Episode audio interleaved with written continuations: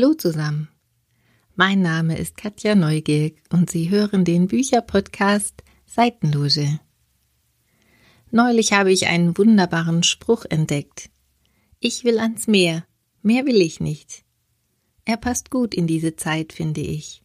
Man ist oft genug in gewohnter Umgebung gewandert oder spazieren gegangen und braucht nun unbedingt einen Tapetenwechsel.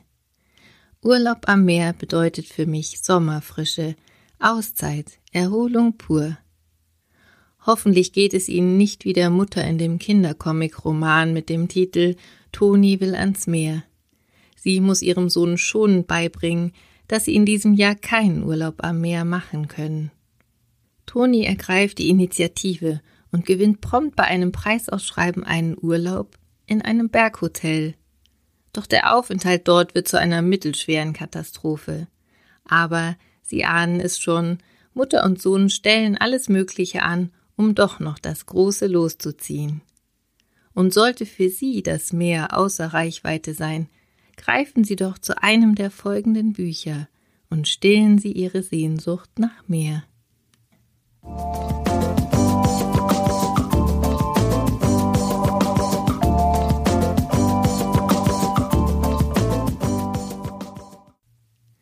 Ich weiß nicht, wie es Ihnen geht.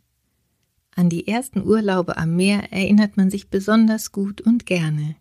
Bei mir war das ein Urlaub auf der Nordseeinsel Langeoog, die nur ganze zwölf Kilometer lang ist und auf der man sich nur per Fahrrad, Pferdekutsche, im Bollerwagen oder eben zu Fuß fortbewegen kann. Noch heute lösen bei mir schreiende Möwen, der Geschmack von bestimmten Eissorten oder einer Portion Pommes mit Mayo warme Kindheitserinnerungen aus. Vor einiger Zeit entdeckte ich die schöne Buchreihe Meine Insel, die im Mare Verlag erschienen ist. Die Autorin Regula Fenske hat einen Band über Langeoog verfasst und schwelgt in Erinnerungen an diese wunderschöne Insel. Durch die Begegnungen und die Begebenheiten, die sie beschreibt, erzählt sie nicht nur ihre eigene, sondern auch ein Stück deutscher Geschichte. So trägt ein Kapitel zum Beispiel die große Überschrift Langeoger Dünenfrieden. Die Unterkapitel heißen Ein Friedhof, Führers Roseninsel, die russischen Toten sind auch unsere Toten und Tu deinen Mund auf für die Stummen. Aufgrund der angenehmen Erzählweise kann man salopp gesagt das Buch locker weglesen. In derselben Reihe ist jüngst ein weiterer Band über Helgoland erschienen, geschrieben von der Autorin Isabel Bogdan, die durch ihren Bestsellerroman Der Pfau bekannt geworden ist. Es gibt auch Bände über andere Inseln, wie zum Beispiel Mallorca, Irland oder Cape Cod.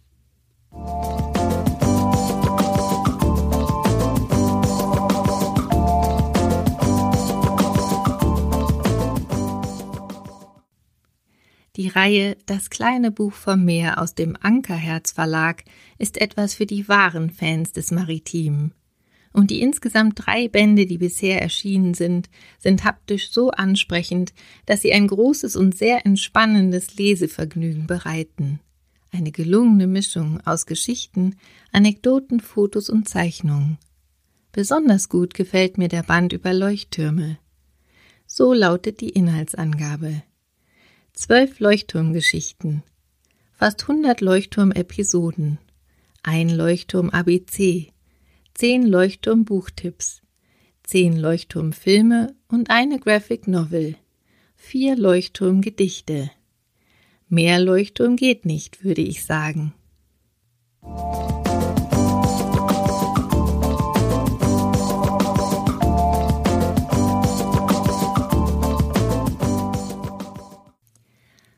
Weiteres Andenken, das ich mit diesem ersten Nordseeurlaub verbinde und das bis heute in meinem Besitz ist, ist das Pappbilderbuch Komm mit ans Wasser des Zeichners Ali Mitgutsch. Er gilt als Vater der Wimmelbücher und erzählt ganz ohne Worte auf großformatigen Doppelseiten viele kleine Anekdoten und Geschichten, die im und am Wasser passieren. Zum Beispiel im Hafen, am Strand, auf einem Fischkutter oder in einem Passagierschiff. Die Altersempfehlung für diese Bücher lautet zwei bis 99 Jahre.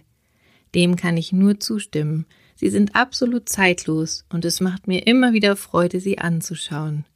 Sie sind nicht alt, sondern retro. Und ein wunderbares Geschenk für Kinder, um die Vorfreude auf den Urlaub am Meer bis ins Unendliche zu steigern.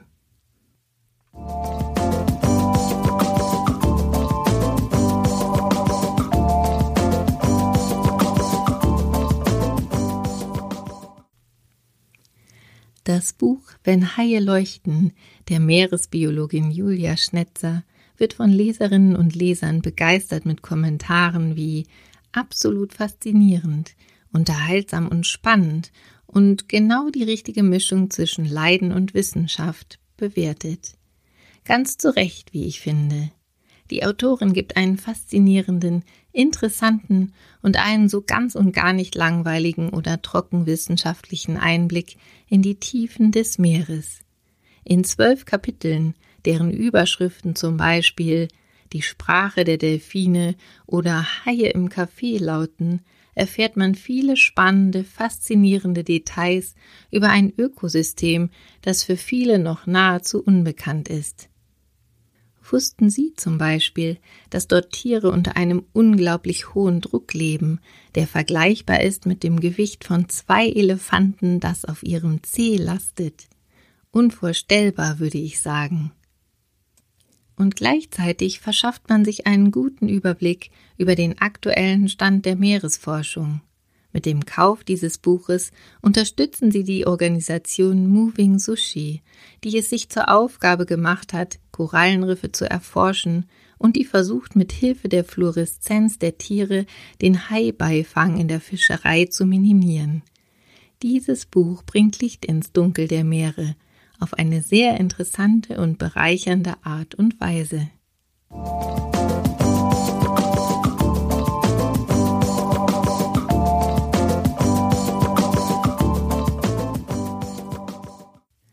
Alle, die nicht so sehr ins Detail gehen, sich aber einen guten Überblick verschaffen möchten und die Freude an haptisch besonders schönen Büchern haben, ist der Bildband Ozeane der französischen Autorin Hélène Druvert genau das Richtige.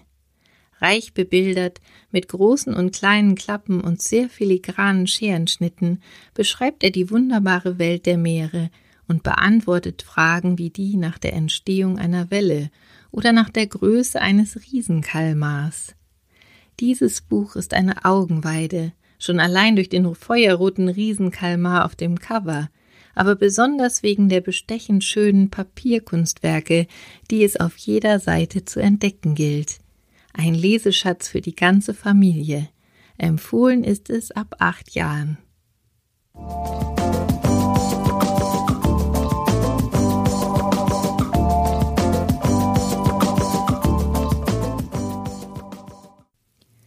Auf das Thema dieser Podcast-Folge bin ich gekommen, als ich erfahren habe, dass der Titel Offene See von Benjamin Myers nun als Taschenbuchausgabe erschienen ist.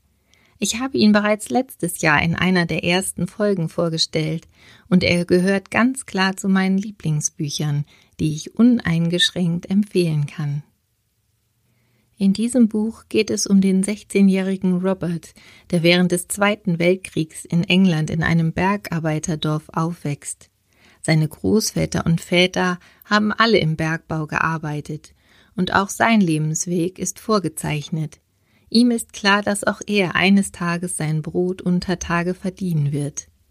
Aber zuvor macht er sich zu Fuß auf den Weg, um das Meer zu sehen. Von klein an hat er sich für die Natur interessiert, hat Vögel beobachtet, geangelt und ist auf Bäume geklettert. Robert verdient unterwegs sein Geld als Tagelöhner, schläft in verlassenen Hütten oder alten Scheunen. Eines Tages, kurz bevor er das Meer erreicht, lernt er auf einem verwilderten Grundstück Dulcie kennen, eine ältere Frau, die ihn auf eine Tasse Tee einlädt.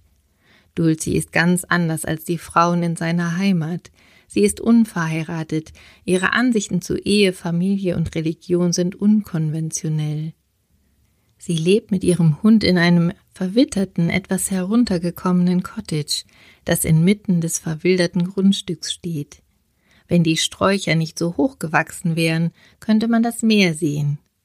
Robert bietet Dulcie seine Hilfe an, als Gegenleistung für einen Schlafplatz und gemeinsame Mahlzeiten auf der Terrasse. Sie freunden sich an und Robert kommt zum ersten Mal mit Themen wie Kunst, Malerei und Dichtung in Berührung. Er findet Gefallen an den Büchern, die Dulcie ihm heraussucht, und entdeckt seine Liebe zur Literatur. Als er eines Tages vorschlägt, die Hecke zu stutzen, damit man auf die offene See schauen kann, reagiert Dulcie sehr abweisend. Und auch als er in einer alten Hütte auf dem Grundstück ein Manuskript entdeckt, das ihr gewidmet ist, will sie nichts davon wissen. Im Laufe des Sommers lernt Robert einiges dazu, über das Leben und über menschliche Beziehungen. Das Buch hat mich sofort in seinen Bann gezogen. Die Sprache von Benjamin Myers ist sehr poetisch und bildgewaltig. Die Geschichte ist unaufgeregt, aber das Buch wird getragen von den wundervollen Beschreibungen der nordenglischen Landschaft und von der Freundschaft, die sich zwischen Dulcie und Robert entwickelt und die beide Leben verändert. Und es ist ein zeitloses Buch, eine sehr wohltuende Lektüre.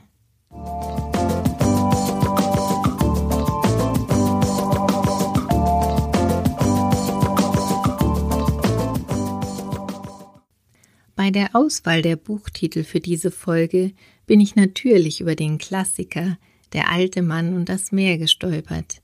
Ein Buch, für das Ernest Hemingway schon 1953 den Pulitzerpreis erhielt. Die Handlung ist in wenigen Sätzen zusammengefasst. Der alte Mann, das ist der kubanische Fischer Santiago, der ganz allein in seinem kleinen Ruderboot aufs weite Meer hinausfährt. Weil er seit 84 Tagen nichts gefangen hat, darf sein junger Helfer nicht mitkommen. Dessen Familie verbietet es ihm, weil sie meinen, Santiago sei vom Unglück verfolgt und ihrem Sohn könne dadurch etwas zustoßen. Am Ende eines erfolglosen Tages beißt ein sehr großer Fisch an, der ihn aufs offene Meer hinauszieht. Ein großer Kampf beginnt.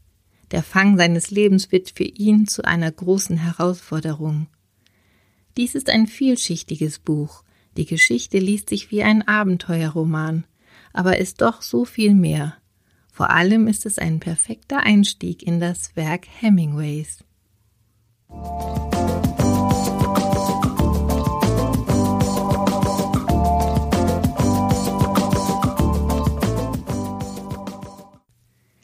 Was Ihnen jetzt vielleicht noch fehlt, ist eine leichte Urlaubslektüre für den Einstieg ins Lesevergnügen. Überzeugen Sie sich selbst. In Ihrer Lieblingsbuchhandlung füllen leichte, unterhaltsame Sommerromane ganze Tische, und es fällt nicht leicht, eine Auswahl zu treffen. Mir hat das Buch Mehr Momente wie dieser sehr gut gefallen. Die arbeitswütige Sina, deren Leben festgefahren zu sein scheint, lässt sich von ihrer Freundin Amelie zu einem gemeinsamen Urlaub auf Sylt überreden. Amelie schmiedet viele Pläne und sie erstellt sogar eine Liste mit sogenannten Mehrmomenten, die sie gemeinsam erleben wollen. Doch im letzten Moment springt Amelie ab und so macht sich Sina allein auf die Reise, nur mit ihrem Hamster Willi im Gepäck. Dort trifft sie Ben, ihren Vermieter, der maßgeblich dazu beiträgt, dass sie viele schöne Momente erlebt. Aber auch die anderen Protagonisten dieses Buches sind sehr liebenswert und man schließt sie sofort ins Herz. Die Autorin Svenja Lassen hat einen flüssigen und sehr angenehm zu lesenden Schreibstil. Ihre Geschichte ist eine wunderbare Mischung aus Humor und Romantik. Sie versetzt sie bestimmt in Urlaubsstimmung oder sie steigert ihre Sehnsucht nach mehr.